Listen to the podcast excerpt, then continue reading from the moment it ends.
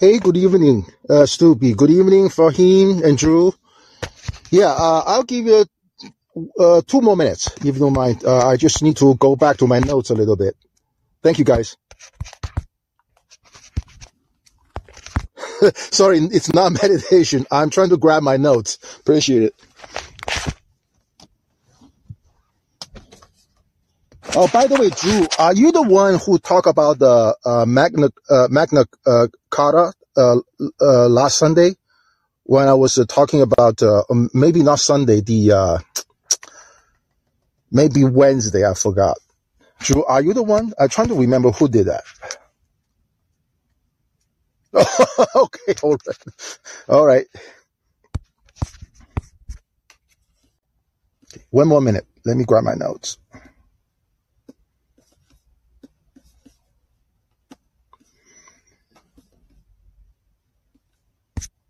All right, uh, let me get started. Uh, thank you guys again for you know joining me.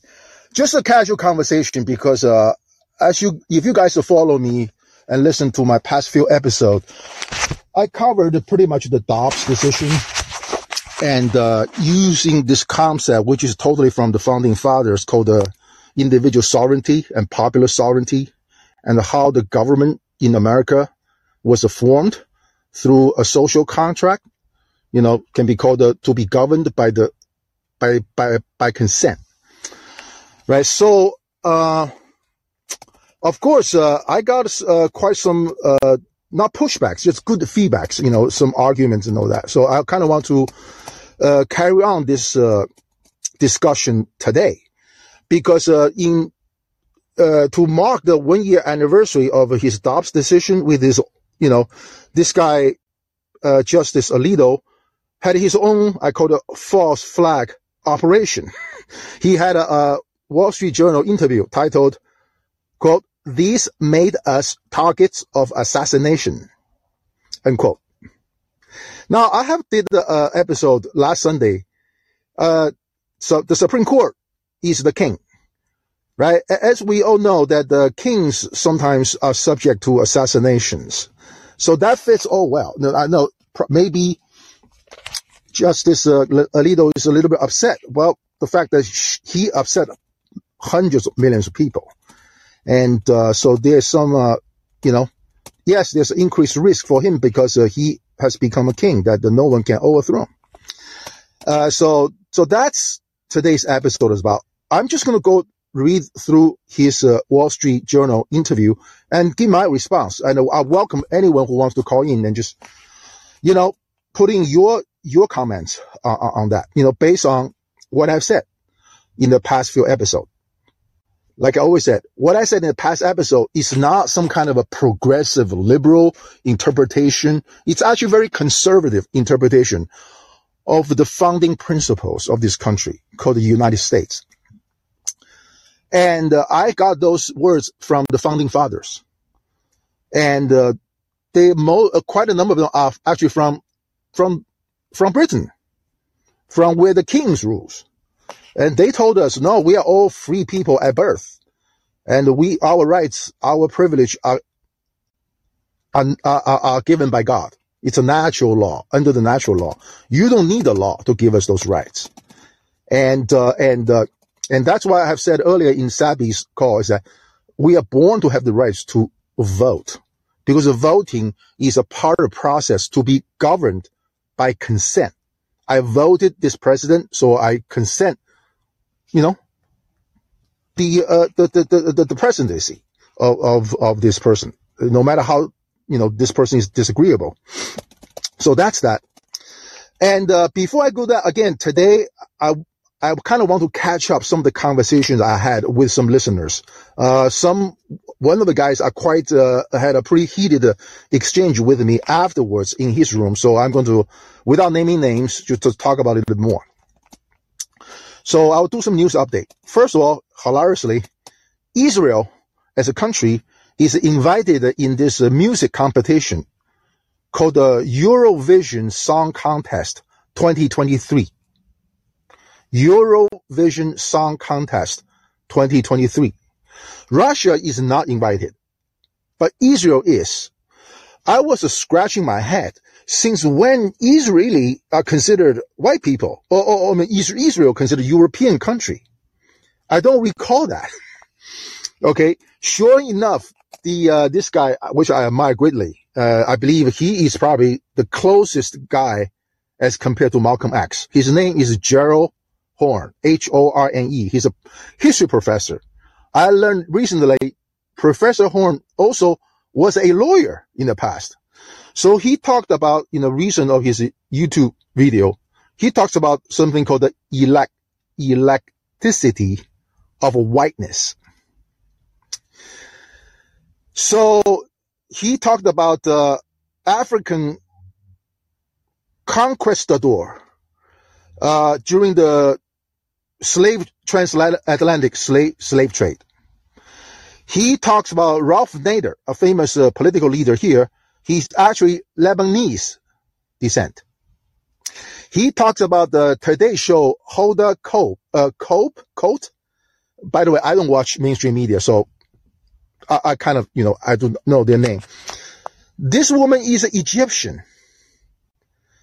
And uh, Queen Noor of Jordan was born Lisa Najeeb Halaby uh, until she married the, the, the king of Jordan. Uh, she has to convert to Muslim. You know, Professor Horne basically say all these people is considered to be white by certain religious affiliation. So being Christian is part of being white. I said, oh, that's interesting. But that still does not explain why Israel is considered a European nation and being invited to Euro, Eurovision. I was like, what about uh, USA? Uh, uh, are we should we consider a European nation also because we are part of the NATO? Northern Atlantic, not Southern Atlantic. Southern Atlantic, you're going to include global South nations such as Argentina, Brazil. Right? We are part of the North Atlantic Treaty Organization. So USA should be considered a European nation also. Why not us? And uh, so it's quite a, quite interesting uh, uh, le- lecture given by Professor Horne because because uh, I know there's a 52,000 white people in China. They are purely white. They are from their ancestors from Mediterranean uh, uh, Sea area. So you know they are not necessarily Christian. And, uh, and, uh, and uh, so, but long story short, I find out this to be very in- interesting. Uh, this is the first thing. Uh, Amanda, let me finish the news update. So I, I'm, I'm going to take your call. Okay. Uh, my apology because, uh, it's a little bit long, but I want to finish off this uh, news update. The second one I'll talk about is this, because this time the news update include uh, my encounters with the other calling members. Uh, one is quite nasty, and I kind of want to, without naming names, just you know, just have some rebuttal. The concept of endowed sovereignty to an individual and to a nation uh, has been discussed uh, on and off uh, in my room and in other people's room. You know, I have touched upon this concept of endowed sovereignty to an individual or a nation and this all relates to the Dobbs decision, as I believe a woman is her own sovereignty, uh, sovereign, and and it's unalienable, and it's just like a man, not alienable, unalienable by the birthright. No law should take it away. No government can take it away. You know, I talk about using the same concept. I talked about this emancipation statute. And I also talk about the national sovereignty of a global South nations. Whether those global South nations have their unalienable rights to handle their own affairs without interference from a superpower, that being China, that being Russia, that being USA. So, so I had this encounter. I can only call this person a depressed troll and he's a man of a fuckery because every single, every, every five words I'm coming out of his mouth, he will use the word F. And so I call him a man of fuckery because I want to point this out. You know, I, you, you guys know me. I don't block anyone. You can disagree with me as much as you want. I will never block you. But I want to make some comparison here. There's a difference between a man of fuckery and a man of balls. B-A-L-L-S, okay? Malcolm X, for some fucking reason, never used the F word. I was like, why? He came across as such a, uh, what I say, upset person as a representative of a black community. But in his speech, I have never heard one single time he used the F word. Is that F word never invented back then? But I would say he's a man of balls. The truth he spoke can only invite life-threatening assassinations. And he does not have a, a tank or secret service to, to protect him. He is a man of balls, not a man of fuckery. And the second thing that he, Malcolm X never accused MLK of marital infidelity. You know how hard it is to, to, to not to do that? You just think about all the petty fights among the calling hosts, listeners, and all that. I was like, it takes balls for Malcolm X not to accuse MLK of marital infidelity. Okay? Once again, there's a huge difference between a man of fuckery and a man of balls. This depressed, this depressed troll of mine is a man of a fuckery. Okay. So that's one thing I want to talk about. Second is that, again, is during these discussions, a guy had called in. He, he's cool, you know, he, he's bring up this concept, say, hey, he said, hey, Peter, this concept called the Magna Carta is actually introduced by the Europeans, by the white people. That's the origin of the freedom, liberty, and the law.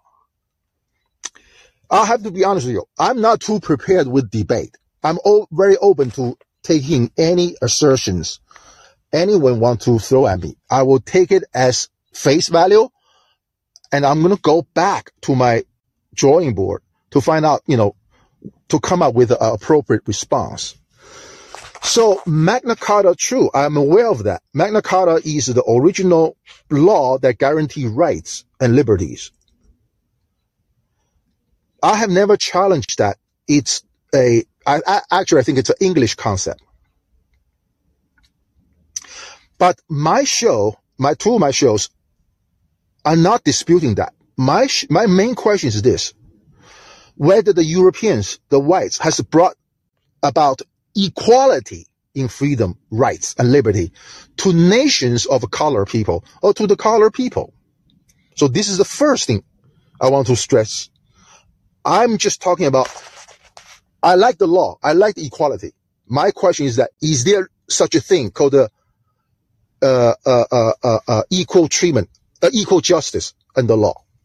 Because that's the aspirational phrase carved on the building of the U.S. Supreme Court.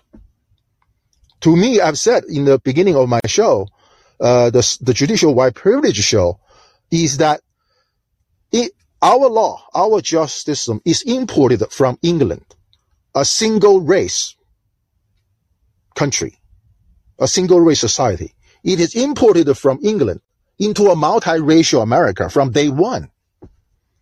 Has it been working for people of color? I don't think so. So it's not I'm against Magna Carta.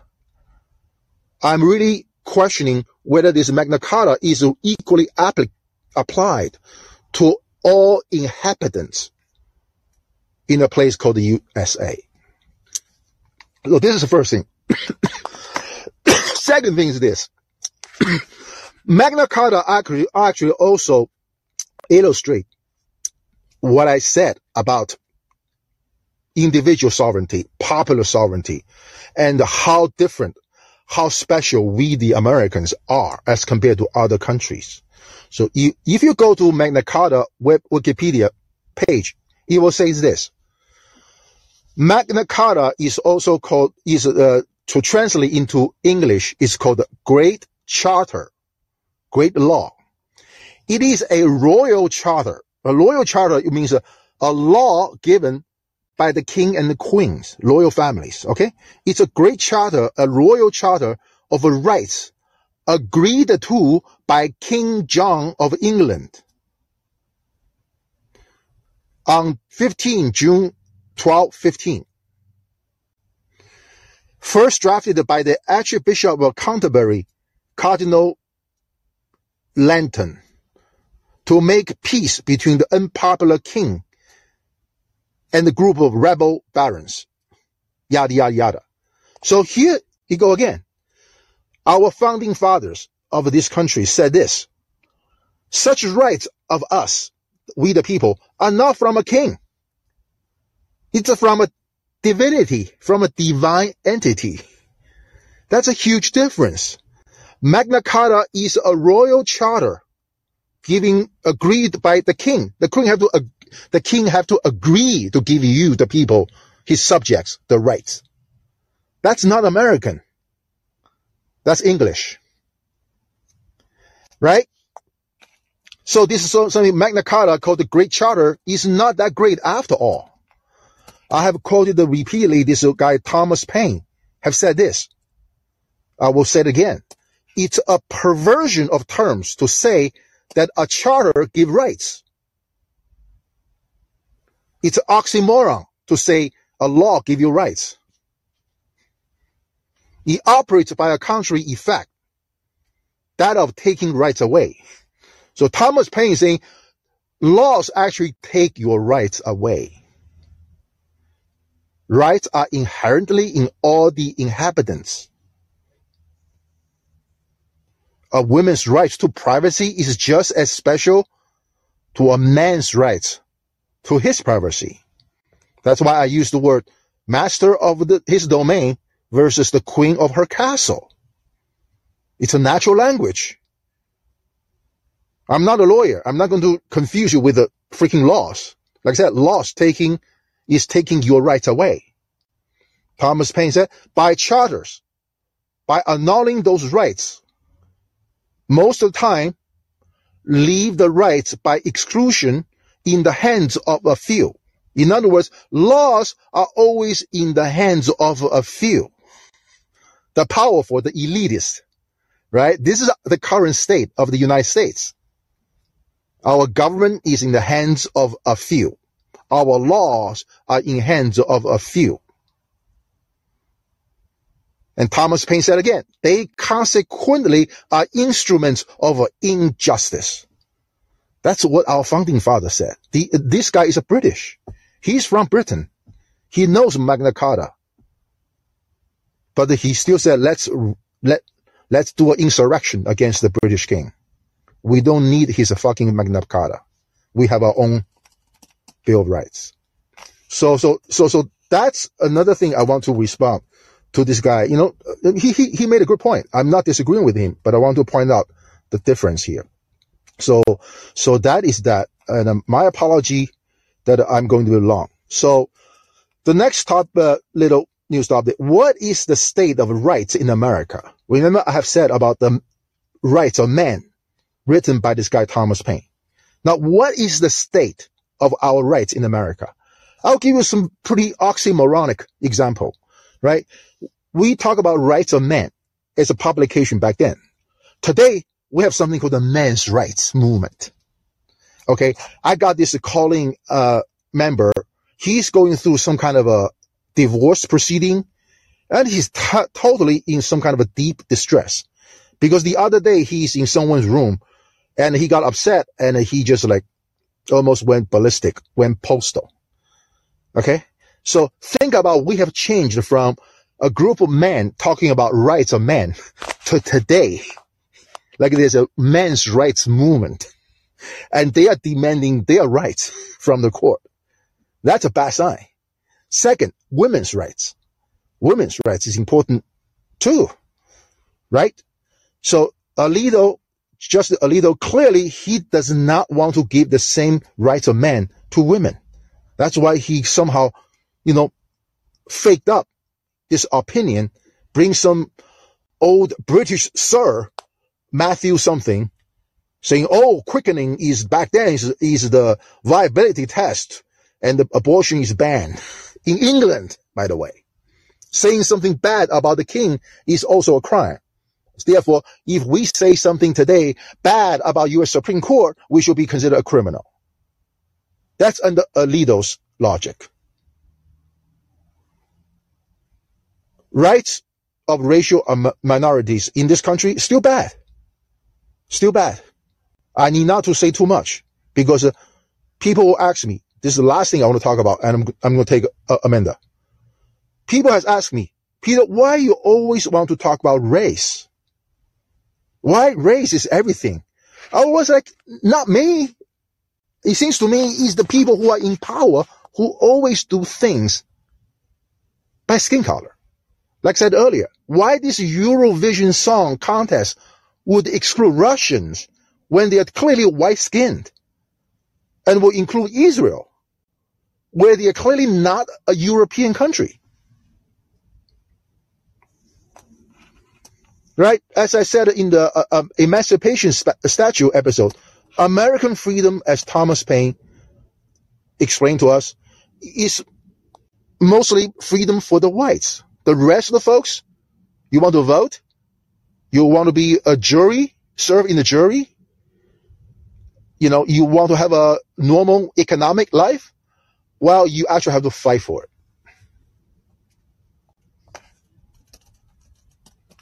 Right? You know, somehow it's almost like, well, Magna Carta is invented by the English, therefore we the white English should have the privilege to enjoy that rights, liberty, freedom. The rest of you, you kind of have to live under our mercy, as the Emancipation Statute have clearly indicated. And we also have learned about this uh, guy who died on the New York, uh, New York subway. Uh, I forgot his name, my bad, but I do know the, this, uh, uh, Daniel Penny is the one who tried to uh, contain this homeless African American street performer and, end up killing, choke him to death.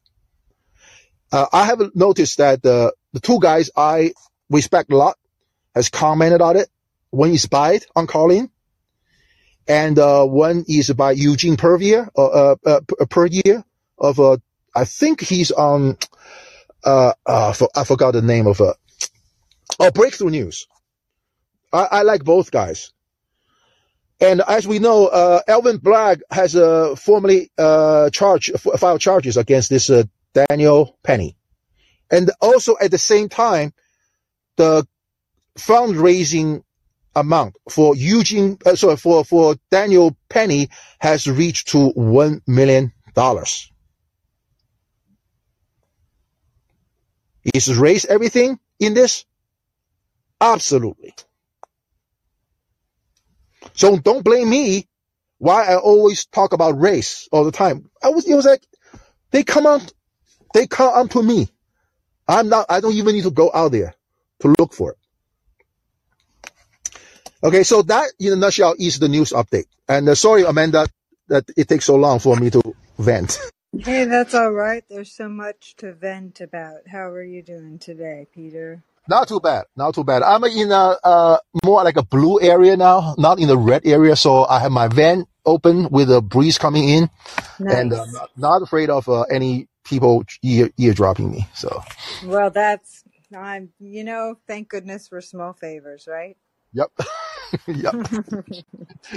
So just quick, it's Hoda Kotb, Okay, and just so you know, um, okay. she used to be on New Orleans um, local New Orleans news when in the 90s when I was watching it, and then she went big time. Um, and the other thing is, is you know who else is in the Eurovision music competition is Australia, and they for sure are not in Europe. oh my goodness! Yeah, I was like, how they choose? How come Americans are not? Oh, maybe they're afraid that uh, they're going to bring some color people to the Eurovision Song Contest. Then they say they're not white Mm, enough. I, I just No, it's it's that it's that the none of the European songs would beat American song. oh my god. But I also kind of heard that, like at least in in England, people ta don't really take it seriously. They kind of think of it as like you know America's Got Talent kind of situation. Uh huh. hmm But but you know it it- you know it's hard to compete with the the world culture hegemony that comes out of Hollywood when you're not in Bollywood. Hmm Yeah, I, I don't even follow those. So I wa- I was just, in- uh, by the way, I'm uh, inviting you to speaker so I can take uh, Fahim also. Uh, so yeah, I, I don't follow those. I was just like, that's interesting, uh, cultural event, uh, to, you know, you probably, if you follow me, you heard, Yeah. I was like, Russia has been begging the Europe, the European Union, the NATO to accept them as a European country. And they insist that you cannot talk about European security without inclusion of Russia. That's their, their demand. But unfortunately, they are not white enough. They got rejected. Go ahead, Amanda. I was just going to say that um, it, I don't think that Russia is trying to get in NATO. NATO is supposed to be against Russia, right? Yep. Yep. Right. Hey, Fahim, I'm, I, that's all I wanted to say. I just wanted to add those little tidbits. I appreciate it. I greatly appreciate it. Go ahead, Fahim. Hey, uh, uh, Peter. So a few uh, uh, things. Uh, first of all, like with uh, uh, Russia um, and, and NATO, one uh, thing, if you recall, uh, I think it was in 2003 or four, was when uh, uh, Putin was like, okay, uh, why don't we join uh, NATO al- al- also? Uh, and uh, then the uh, uh, other thing was with regards to Israel being considered as part of Europe. I that was something that surprised me. Also, it was like more than 20 years ago uh, when I would uh, see it like from an industrial uh, um, uh, perspective, uh, they would always classify uh, themselves uh, like in the industrial equipment world. It would uh, Israel would fall under. Uh, you know when folks say EMEA uh, countries, Europe, Middle East, uh, uh, Africa. Uh, so uh, Israel would always uh, fall under Europe, and it was something for me that was always surprising. But I could see that because it was the connection bringing um, uh, to the uh, Western world of like, okay, these we are Europeans. We are uh, one of uh, you. Uh, but if you look at the demographics of uh, uh, Israel, uh, uh, yes, the folks in power are uh, the Ashkenazi or European uh, background, but in Ah, most okay. hmm ahead. most of the people living uh, uh, there came uh, from uh, the uh, uh, um, uh, Middle East, Yes, I remember that you were. Yes, go ahead. Yeah, I know what you mean. There is a two major group of uh, uh, Jewish people. One is uh, like you said, is uh, they are in the European area. The the rest are in somewhere else. Go ahead. Yeah, the uh, Ashkenazis are uh, the European uh, background. This, uh, the Sephardic uh, are uh, from uh, the uh, North African background, and Mizrahis are like the East uh, background, like the Iraqis and all their uh, all uh, Iraqis. Uh, uh, I mean, they're all like uh, fall under the Mizrahi uh, group. So most of the folks, and then later on they had a lot of folks from former Soviet republics and all. Um, and um, but I posted a link for you, and I would highly, highly recommend you. Uh, it's only like a two uh, odd minute uh, link by this uh, uh, Palestinian uh, American uh, uh, lawyer slash comedian uh, Amer Zahr Uh-huh. uh, that uh, I uh, posted for like how uh, Middle Easterners were considered white. I really recommend you uh, play that because it will uh, uh, it will uh, really it dovetail into what you're talking uh, uh, about. I greatly Uh, appreciate it. You know what, Fahim, what I want to do? Uh, I want to do this in uh, one of those ethno politics uh, show uh, because I actually need education on that. I just be honest. I'm not good in that. I, I want someone. I, I, I see Rudy here. You know, whoever is an expert in that area, please jump on because I want some explanation. Like Egypt is right next to Israel, and like uh, Amanda have said, this is uh, Hoda. Uh, sorry, uh, let me get her, her name. Hoda uh, Kotb. She's from Egypt. She is totally considered a white American.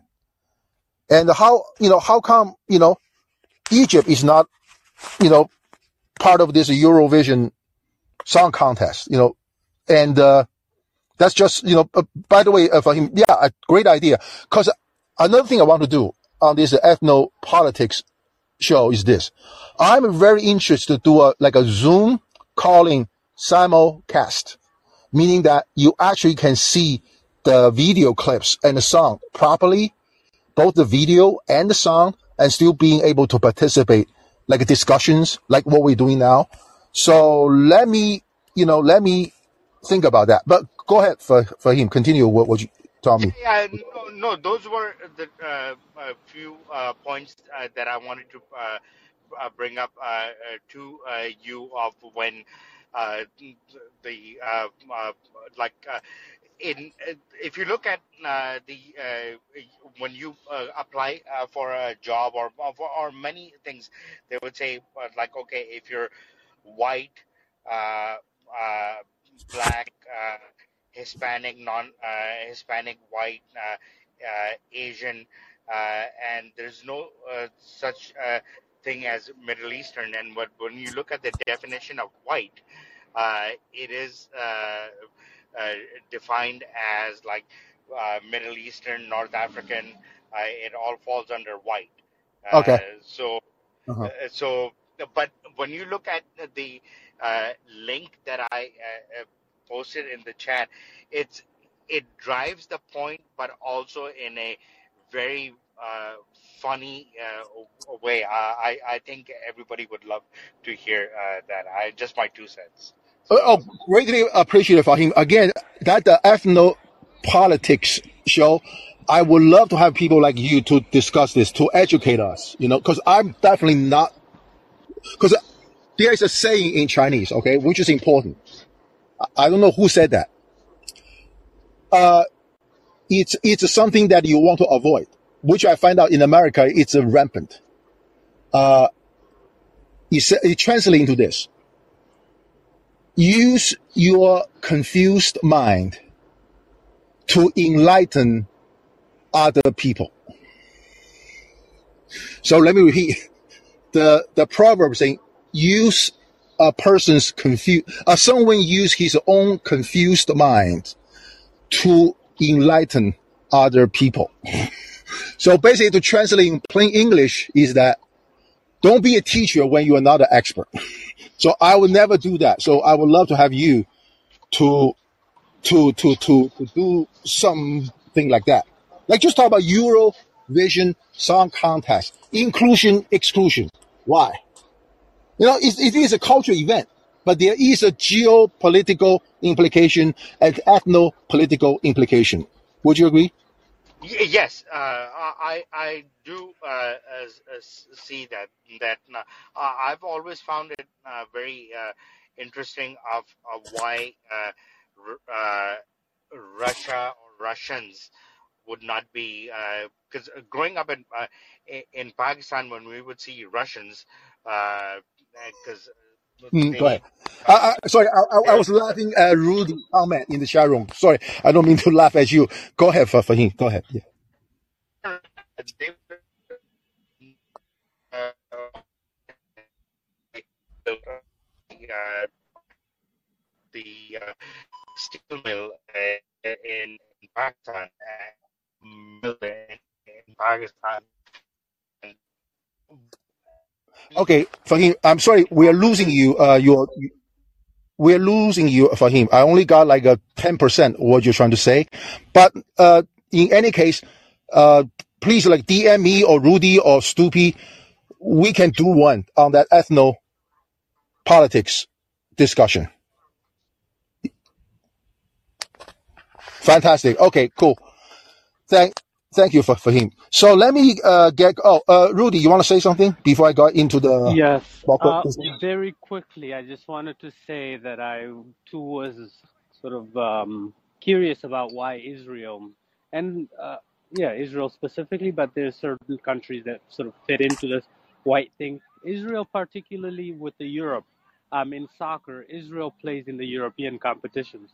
Um, so like when there's a sort of the European Cup of Nations. Um, Israel participates there. And I was wondering why that was.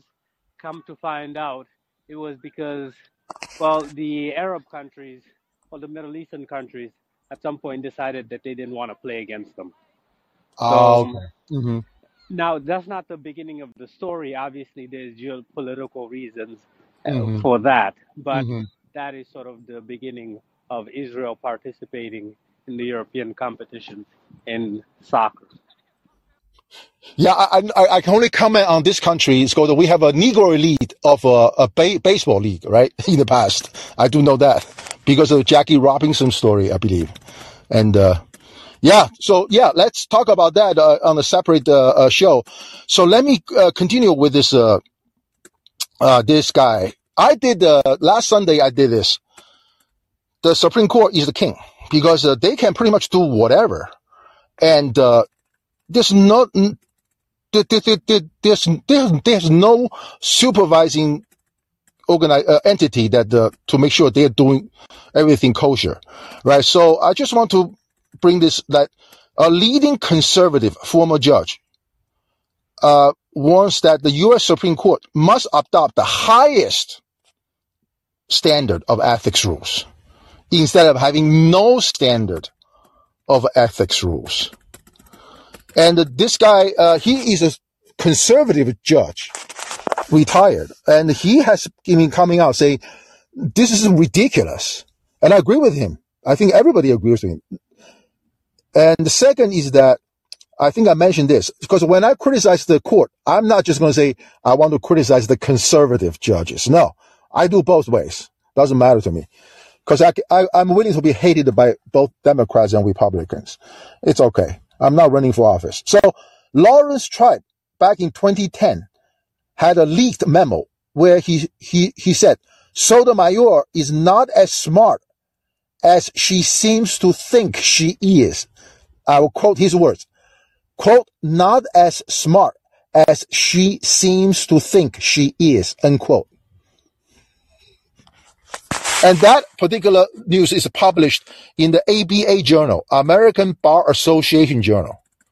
It's not some ta- tabloid news. It is a very serious accusation that Sotomayor literally is an incompetent as a Supreme Court justice. And I agree with him. I, I, I'm, it's a shame that I did not know this. When I was doing my episode on U.S. versus Madero, if I know this, I will call her out big time. She's a completely uh, incompetent justice. She should never been um, appointed there at all. So, so now I'm, let me talk about this uh, interview with uh, Alito. First of all, the title, uh, to me, it's just a, that same trick. Try to paint yourself to be a victim. It's a part of the virtual signaling strategy.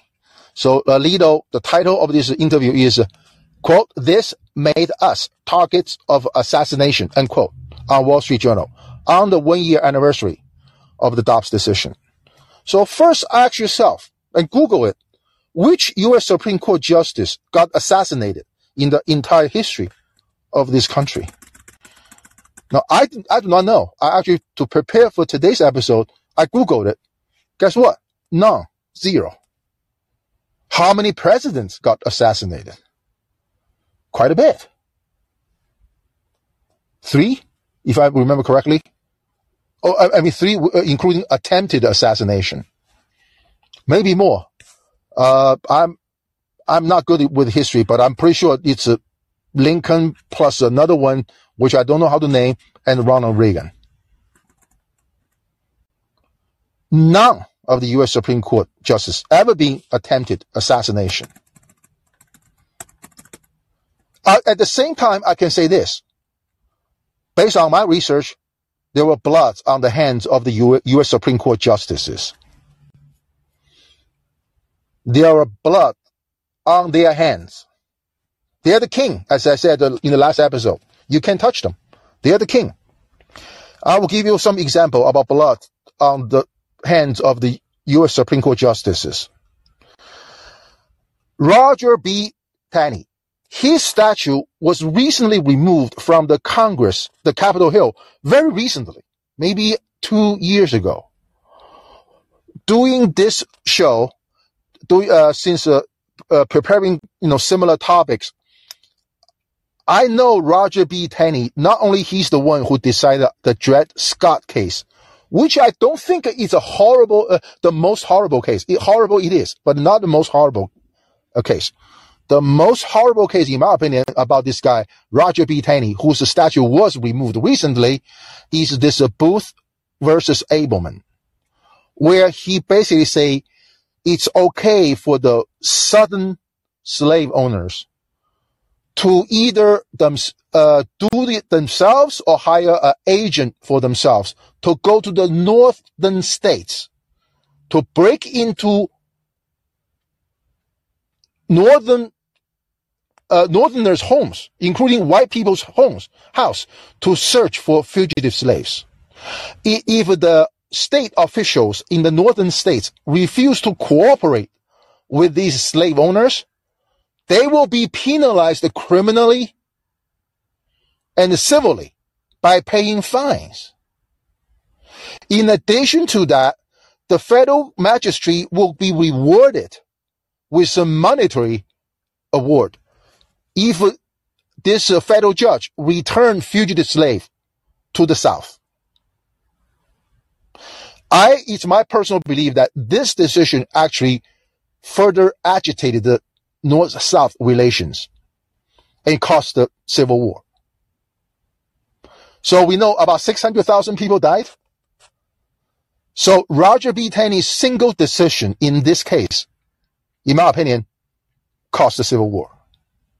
Had Roger B. Taney said, okay, for the South, you can have your slaves, but, but don't bother your northern neighbors. The, your northern neighbors have their rights. They don't want to be bothered.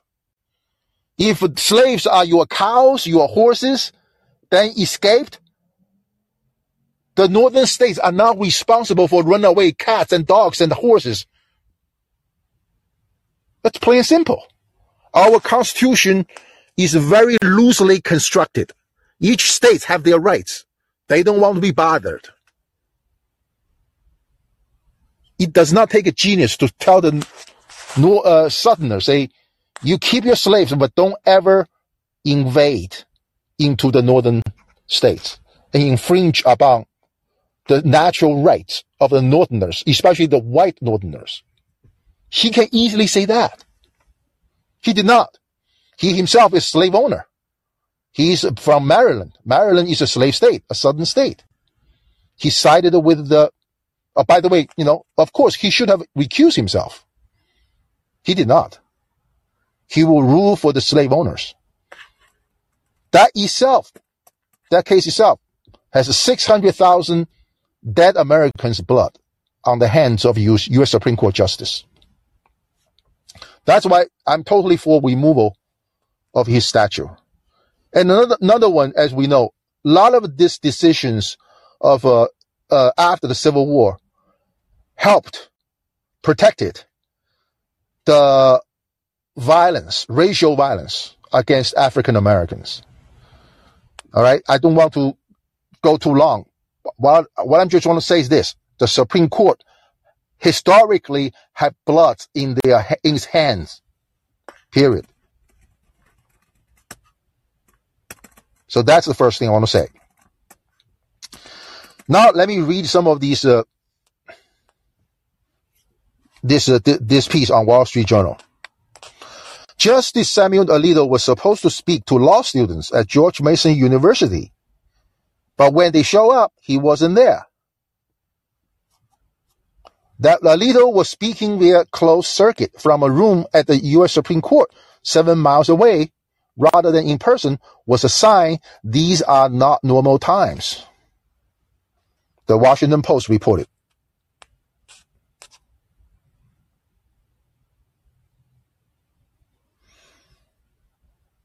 The Post didn't explain what made the times abnormal. It wasn't a lingering fear of a COVID-19. In a mid-April interview in his chamber, Justice Alito fills us with in on May 12, 2022 event. Our police conferred with the George Mason police and the Arlington police, and they said it's not a good idea. He shouldn't come here. The security problem will be severe. So I end up giving the speech by Zoom, he says. He continued to say, still there were so many protesters and they were so loud that you could hear them. That's Alito's complaint. He talks about leaks a great deal. I have said the leak of the Supreme Court draft opinion is not a crime because there's no criminal statute to say leaking a drafted legal opinion is a crime. It's an ethic, ethics violation for sure. Similar to what Clarence Thomas did. Taking in money in hundreds of thousands of dollars without telling anyone. That's an ethics violation. Not necessarily a crime. Same here, same here. Alito says the leak created an atmosphere of suspicion and distrust. This year, we are trying to get back to normal operations as much as we can, but it was damaging. Yeah, yeah, you, I think you probably heard last year, the justices are not talking to each other anymore. I like it. I have no sympathy whatsoever.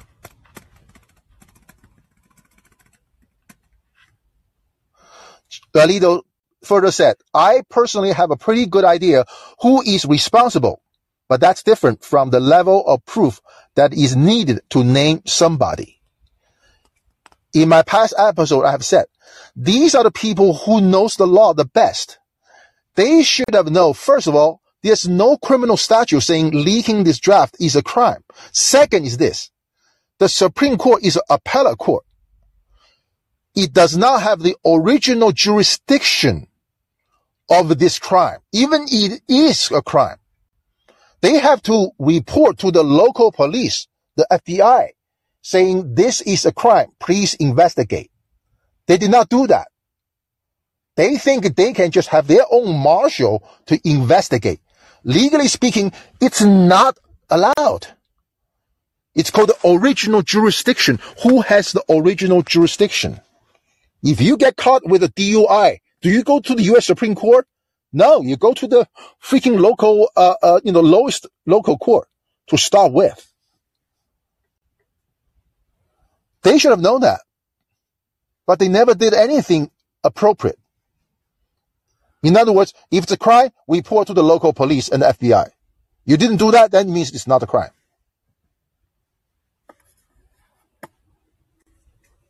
He further said, those of us who were thought to be in the majority, thought to have approved my draft opinion, were really targets of assassination.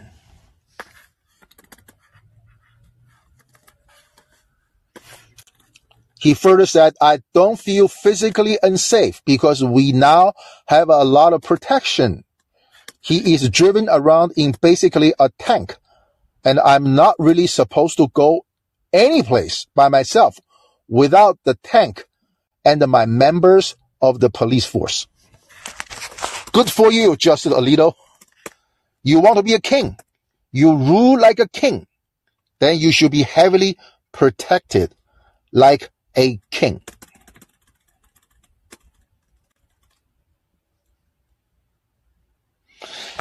In my past episode, I already said it's not possible for Alito not to, and his majority, not to know about this thing called the rights of man.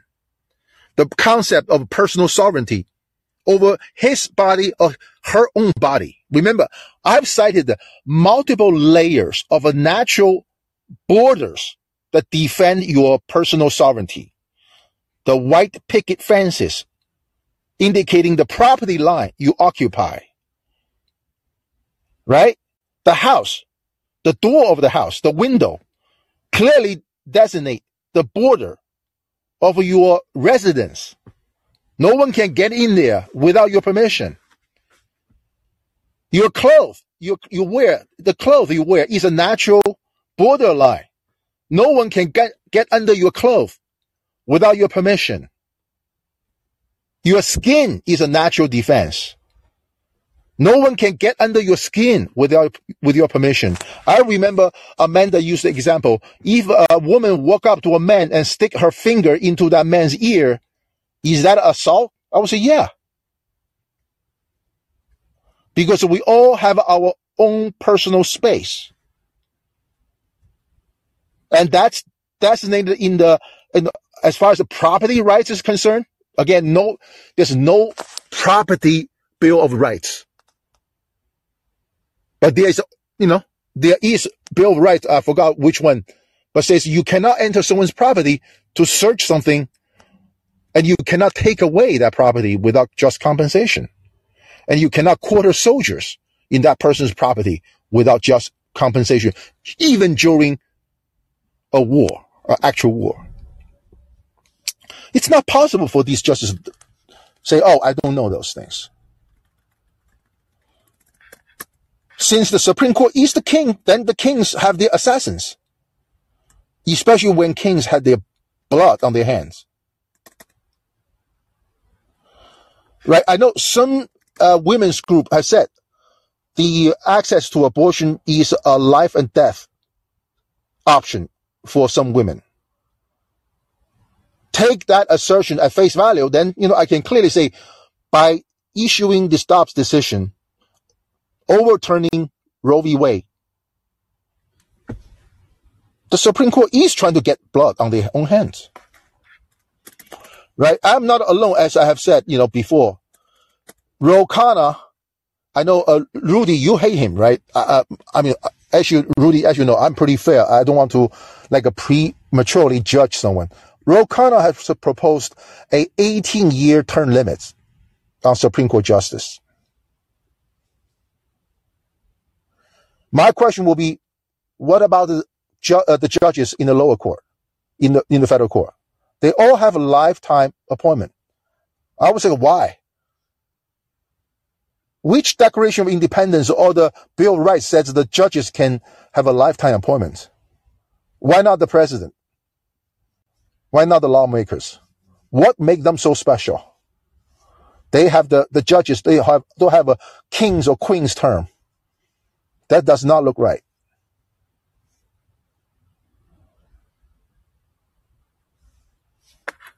So, so that's the first segment of this, uh, of this, uh, of his complaint. The second one, he said, uh, uh, this is the article says, in some ways, this is an old story. Each side of the abortion debate has featured a vigorous protest culture since at least the 1970s when the court decided Roe v. Wade.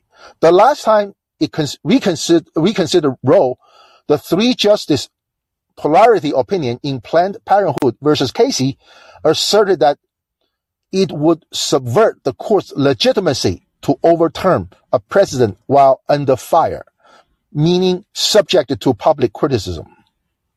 The losing side has even resorted to violence before. Anti-abortion extremists assassinated four abortion doctors between 1993 to 2009.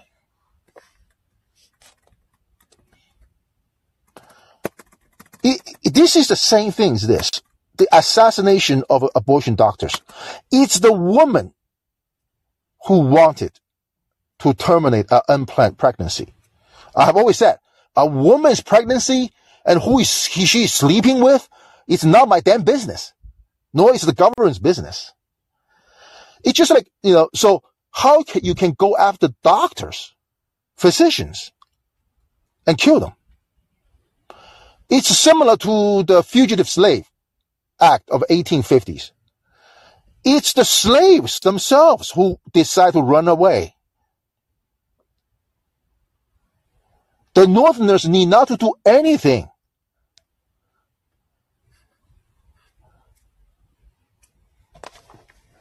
Right? So, so, so, so, so that, so that is that.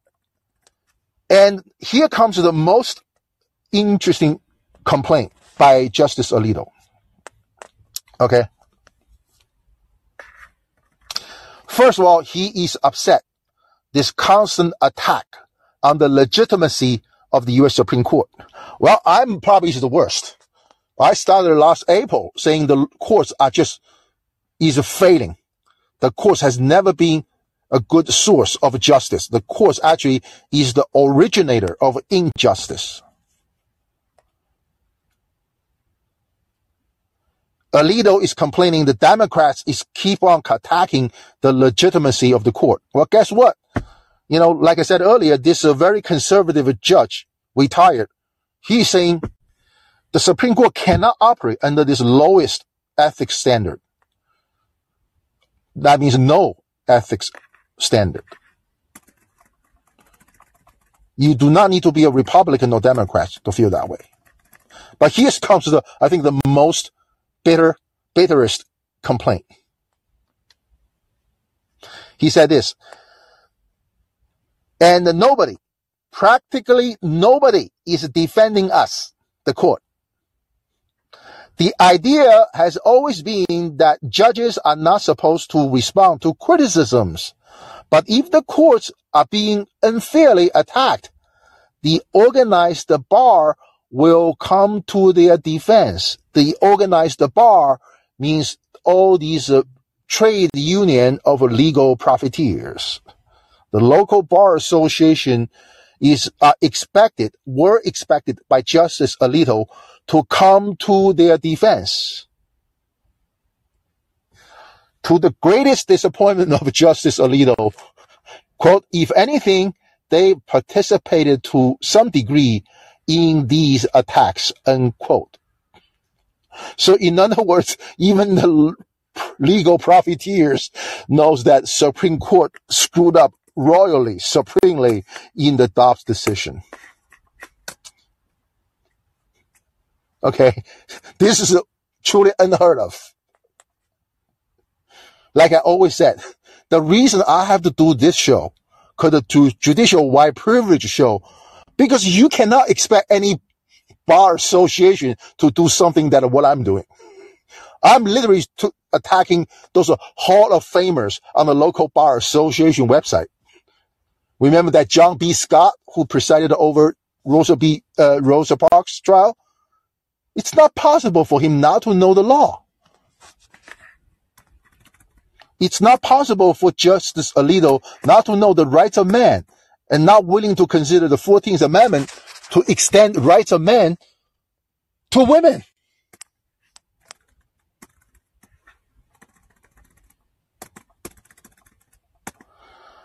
So even the legal profiteers, their association, did not come to the defense of the U.S. Supreme Court. Everybody, including your own kind, the nine lawyers on the Supreme Court and the other lawyers in the Bar Association, they disagree.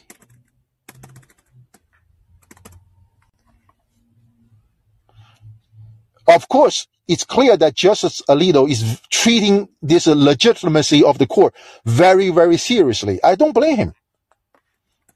But in my show, I have said the Supreme Court of the United States historically has repeatedly decided that the racial minorities' claim for constitutional protection of their rights are illegitimate. They knocked down so many cases landmark cases saying, no, no, no, you are not white.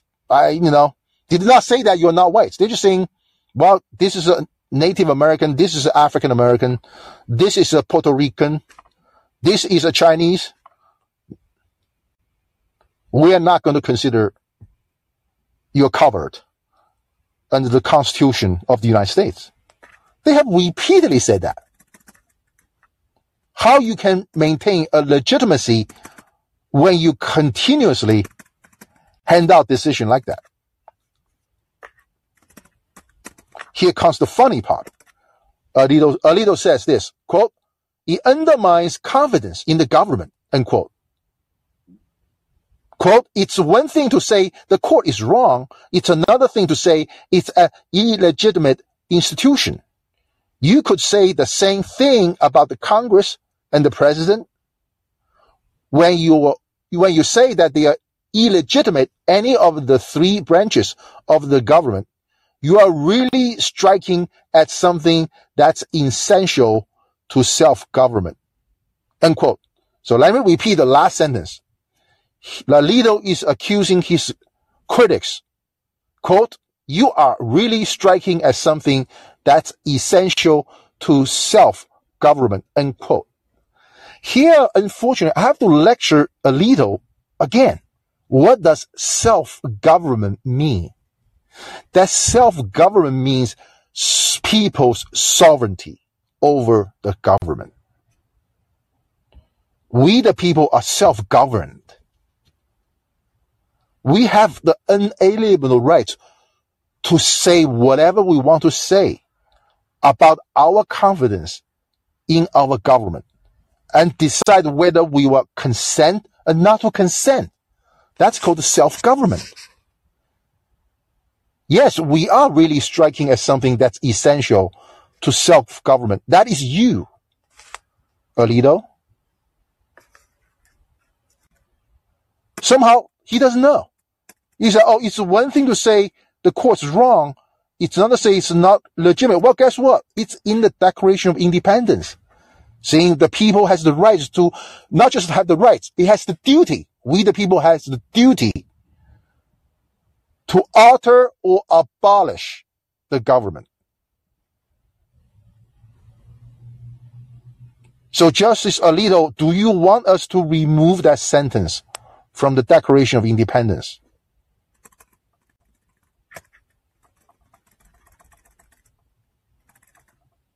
Now these are, you imagine, these are the highest, supposed to have the highest moral, morality.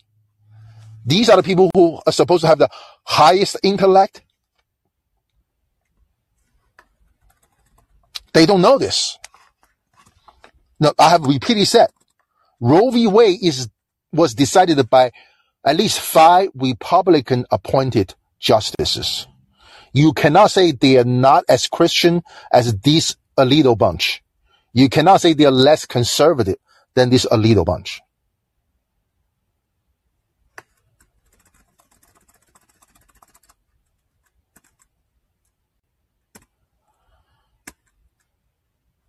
And, uh, and, and, and, and so, so, so, and of course, Alito, this is, this is a funny part is that I, I think if you follow me and w- listen to my episodes in the past, I actually is a pretty big fan of Justice Scalia. I actually believe this guy has the highest judicial intellect. You may disagree with him, but you agree with him on the essence of the legal question. In other words, I found out he and the RBG always that they can agree on what's the essence of this case. What's the essence of this legal question and have a vote on that. So the people from the left and right, I believe, do respect him in that regard. They may not respect his decision, but we respect the essence of the question and how fast Justice Scalia always can point out, cut the chase, this is the essence of the question. Let's just have a vote on that.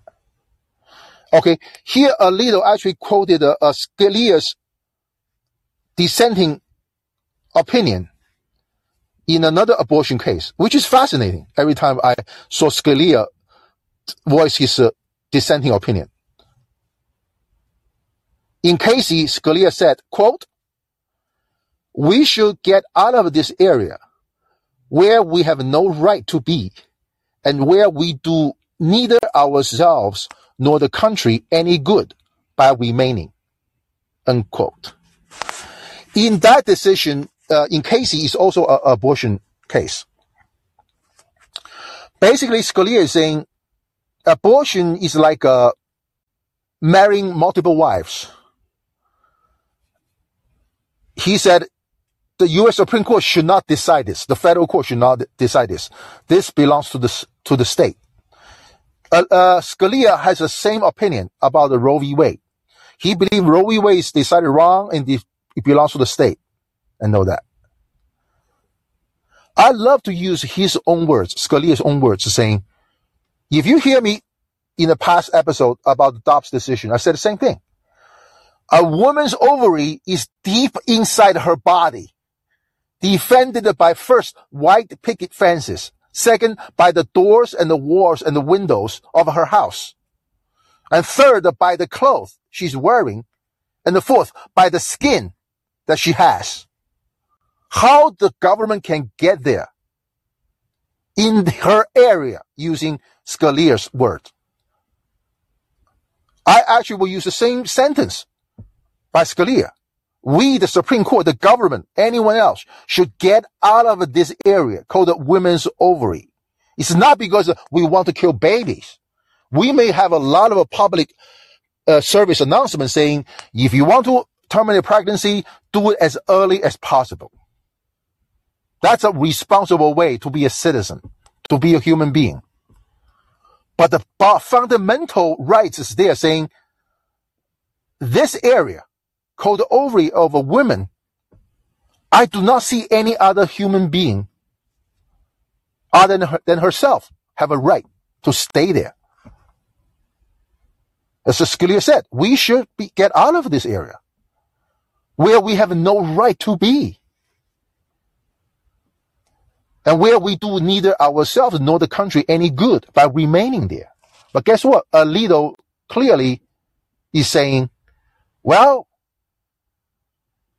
I see abortion as a murder based on some old English guy in Britain. I'm selectively forget about what this English guy, Thomas Paine said about rights of man. And now I'm going to give this uh, area called the women's ovary to the state government. Let them be there. Somehow the state have some rights to be there in a woman's ovary. He literally disturbed the tranquility and the peace of this country.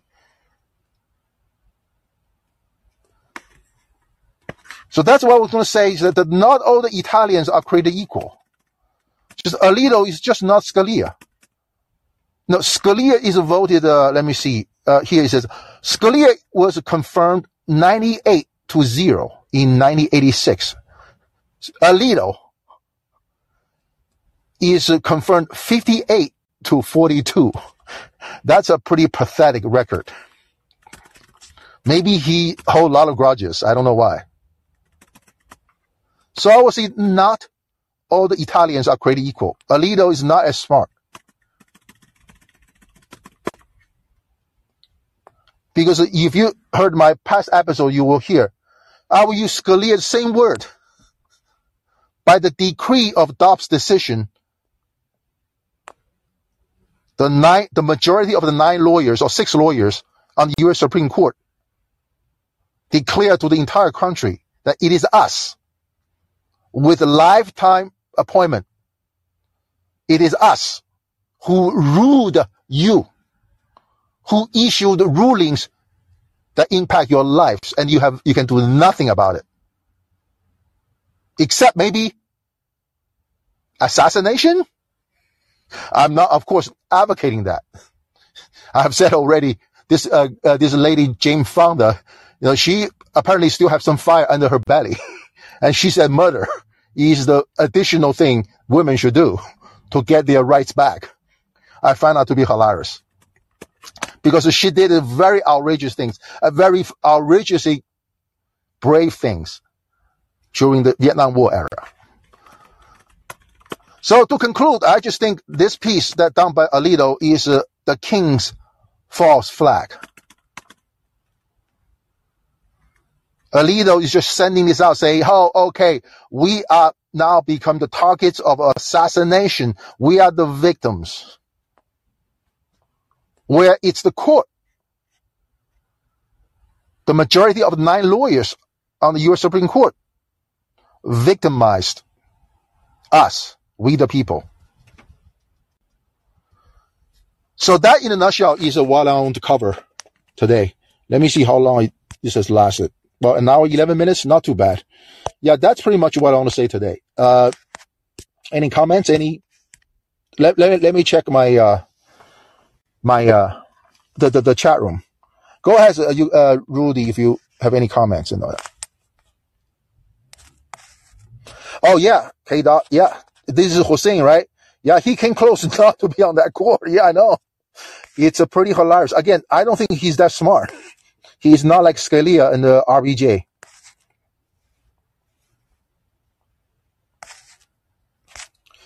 Let me see what.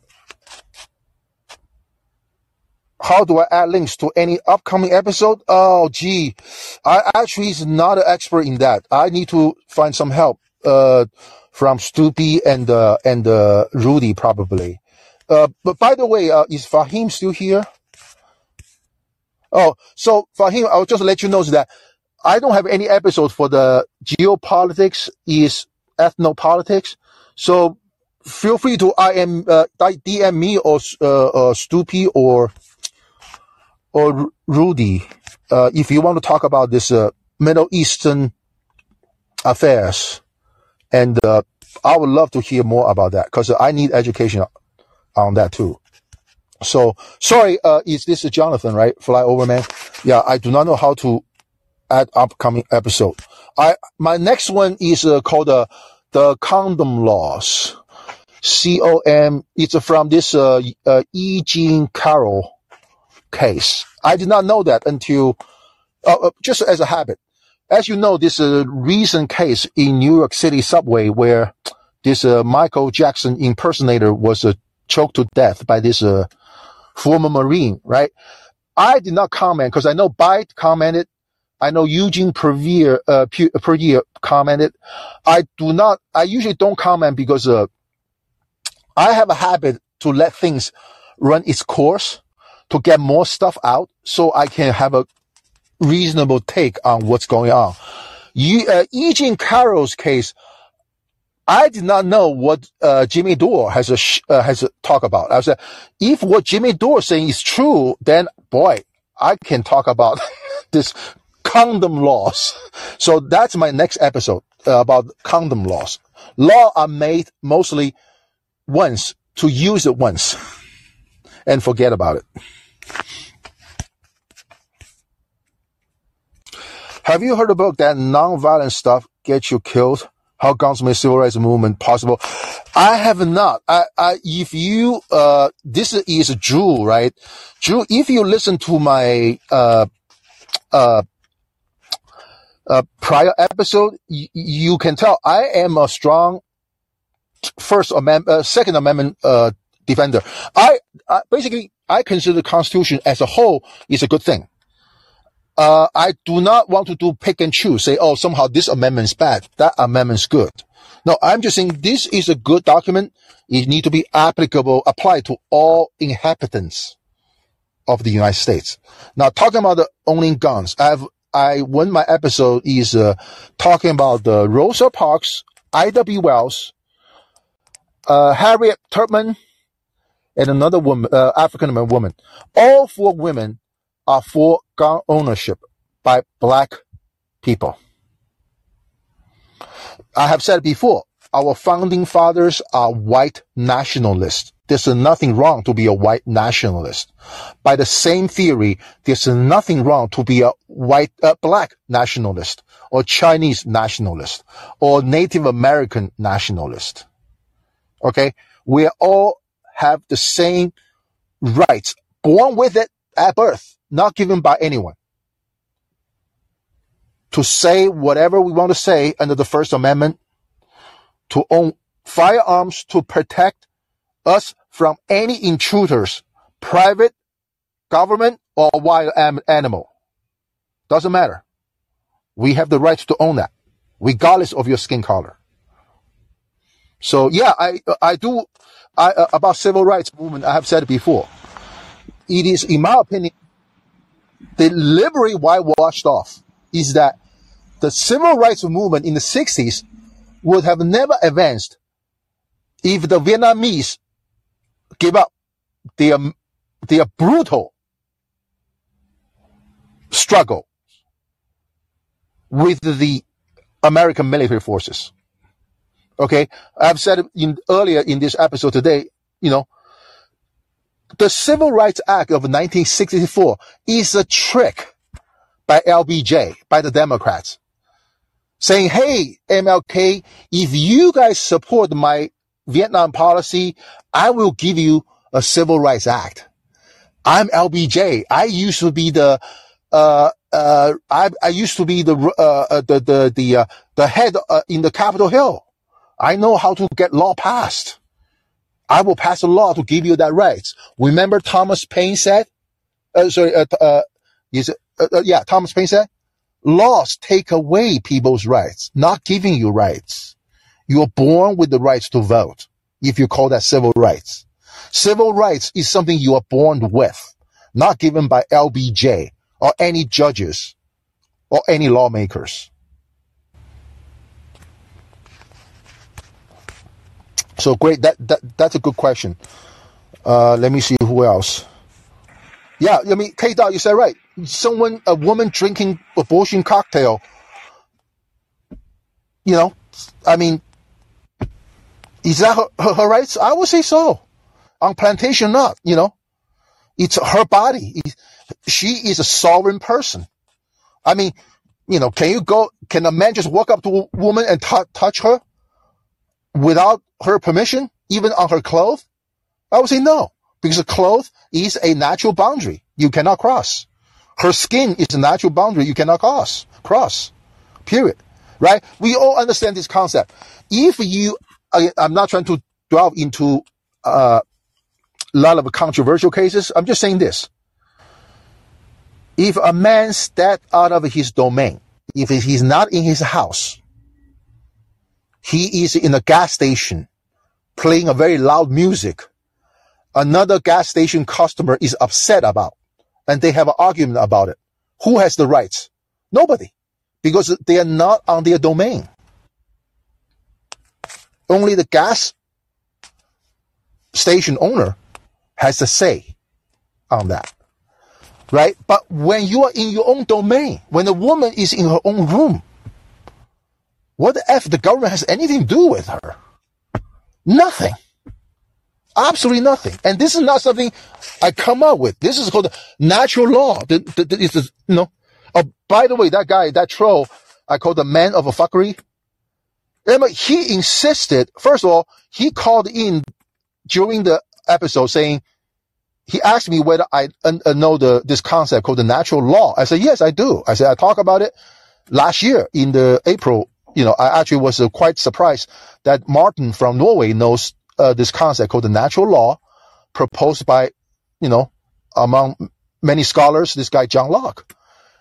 So this guy, this, this troll clearly is trying to show that he knows something. And then the next day he, he accused me of not knowing natural law and he taught me what natural law is. That's almost like, that's not the case. Natural law means that these are the laws would need not to be written, need not to be codified. You have those rights under natural law. Just by being a natural born person. So, so that's that. And, uh, uh, anything else, Rudy, you want to say? Uh, no, um, great presentations once once more. Um, the other, I kind of wanted to quibble with the one thing though, um, Go. the language of Sotomayor not being smart. It sounds like she's not as smart as she thinks she is, which you know begs the question: How smart does she think she is, and not necessarily that she's dumb, right? But Yes, yes, I agree. But now th- you can Google this guy's uh, article, Laurence Tribe uh, and uh, Sotomayor. and uh, I did not know this controversy, but apparently he said this back in 2010. And I read uh, two decisions by Sotomayor. One is uh, Trump versus Hawaii. The other one is um, U.S. versus uh, Maduro. I was like, She, said, she, uh, she usually, in my opinion, she's dumb. I, I'm willing to say that she is really dumb, and I feel ashamed. That I mean, it's a great disservice for her to be on the on the bench. This is why I said, you are not kings to me. I mean, you are incompetent. You are immoral. You should you should have a term limits. I'm not trying to assassinate you whatsoever. I'm a man of peace. But there's no Declaration of Independence or Constitution saying somehow the federal judge can have a lifetime appointment. For what? Okay, so I, I guess the problem is that our uh, federal judges they have lifetime appointments versus our president, who can also be dumb, but they don't have lifetime appointments. Is that the the problem now? I actually only reason, I mean, this is some topic I have to research about. Uh, my understanding is that it will be considered not good to, for them to maintain impartiality. Okay. So, so somehow they believe by doing this, they, the judges will not be so politically influenced. I was like looking at the history, all these horrible decisions are clearly made by someone who are biased towards racial minorities, towards women, towards the poor, to protect the powerful. And nowadays, it's clear they are, they are clearly sided either with the Democrats or Republicans not following the law. That just only means one thing, chaos. So I do not see any value for a lifetime appointment. I mean, I have, by the way, I, I always said, I not only point out the problems, I always propose solutions. And the solution is not that complicated. The judges are no different than the lawyers. They belong to the same bar association. Just rotating them. Rotate them. Everybody can be a judge as long as you're a lawyer. Okay? So if you don't want to be mistreated by another judge, then make sure you're a good judge when you are on the bench making your decisions. Because sooner or later, you will be on the receiving end of any person who are bad judge. By let them taste their own medicine, then they can watch each other, watch each other's behavior and conduct, and subject themselves to our review or their peer review of their judicial performance and ethics. And then by doing this rotation, you can call it round robin, whatever you want to call it. We can see, you know, then we have, we can have this uh, meritocracy for the judges. The lifetime appointment totally destroyed that. Right? Again, I'll give a credit to this guy, Ro Khanna. At least he brought it up. He said Supreme Court justice should not last more than 18 years. You know, and I was like, what about the rest of the federal judges? I don't believe any one of them should be enjoying lifetime appointment. Yeah, eh, that's that's definitely a problem. I just wonder if this is sort of our top problem, um, which uh, of course you didn't necessarily say, but oftentimes when Ro Khanna says, "Oh, don't look at this thing, look at this thing," it's often because that thing is not interesting, won't get us anywhere, or it's just a trap.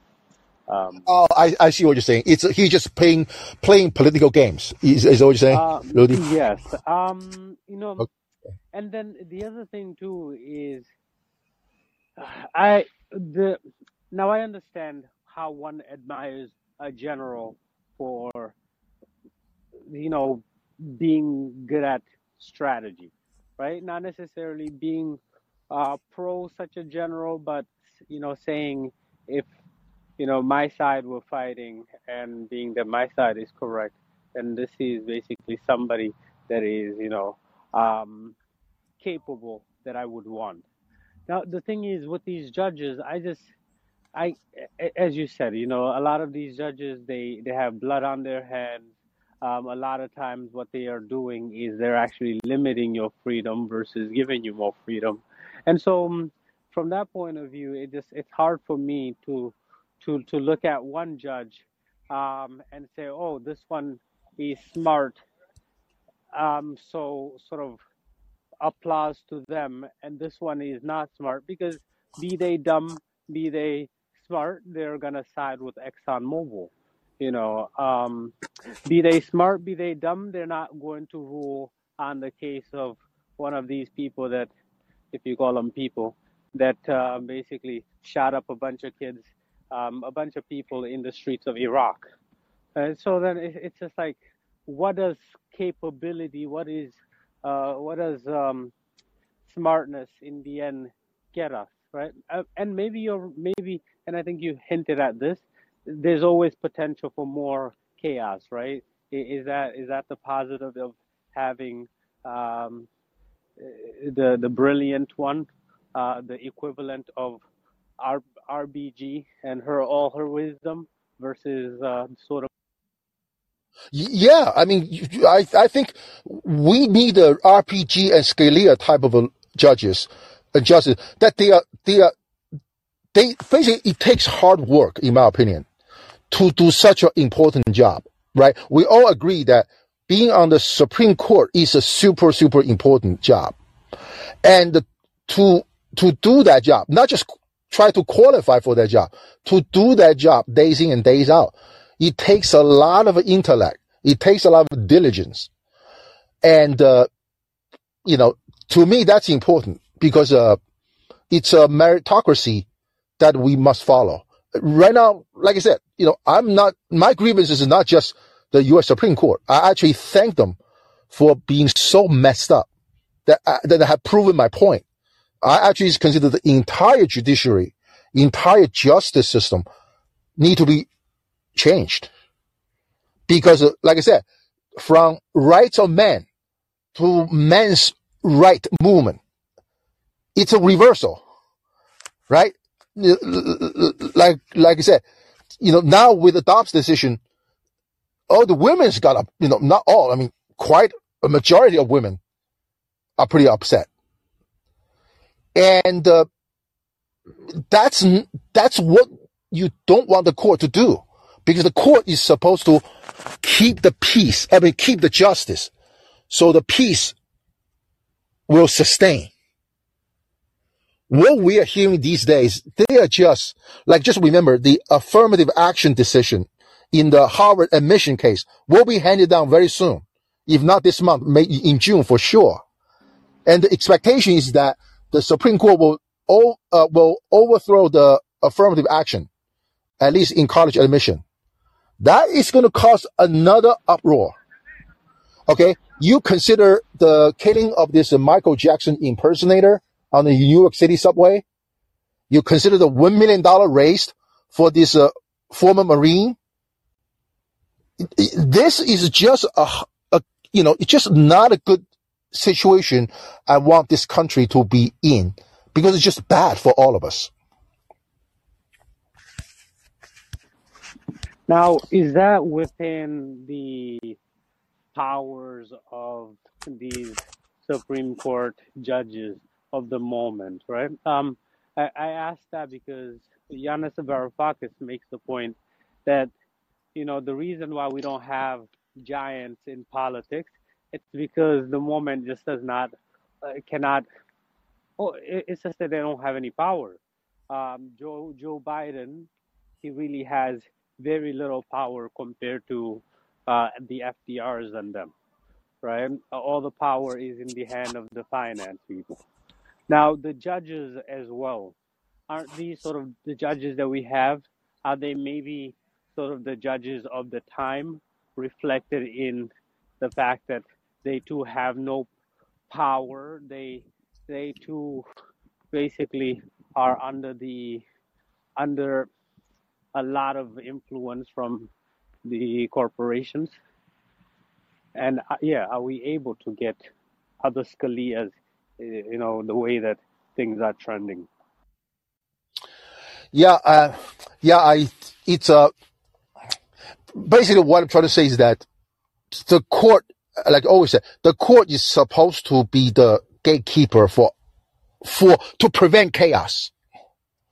But right now, like, as we all seen, the courts is the place where the chaos starts. And, uh, uh by the way, uh, uh, Drew, you have said, uh, uh, gun control laws were only formed after minority groups started arming themselves. Yeah, I'm going to talk about that uh, in uh, the coming Sunday. I call it the condom laws, and so there's a bunch of them. I'm going to comment about. It's all from this uh, Eugene, uh, E. Carroll trial of against Trump. Well, if nothing else, uh, well, thank I want to thank everybody uh, to listening, and uh, I appreciate it. And uh, thank you, Ru- Rudy, for a great uh, speaker. And uh, yeah, and uh, Fahim, if you're still here, yeah, please, uh, I would love to hear more about the, you know, the Middle East situation, the geopolitics of the Middle East. Please help us. Thank you, guys. Uh, hey, Brady, just want to say hello, and uh, I'll see you next Sunday.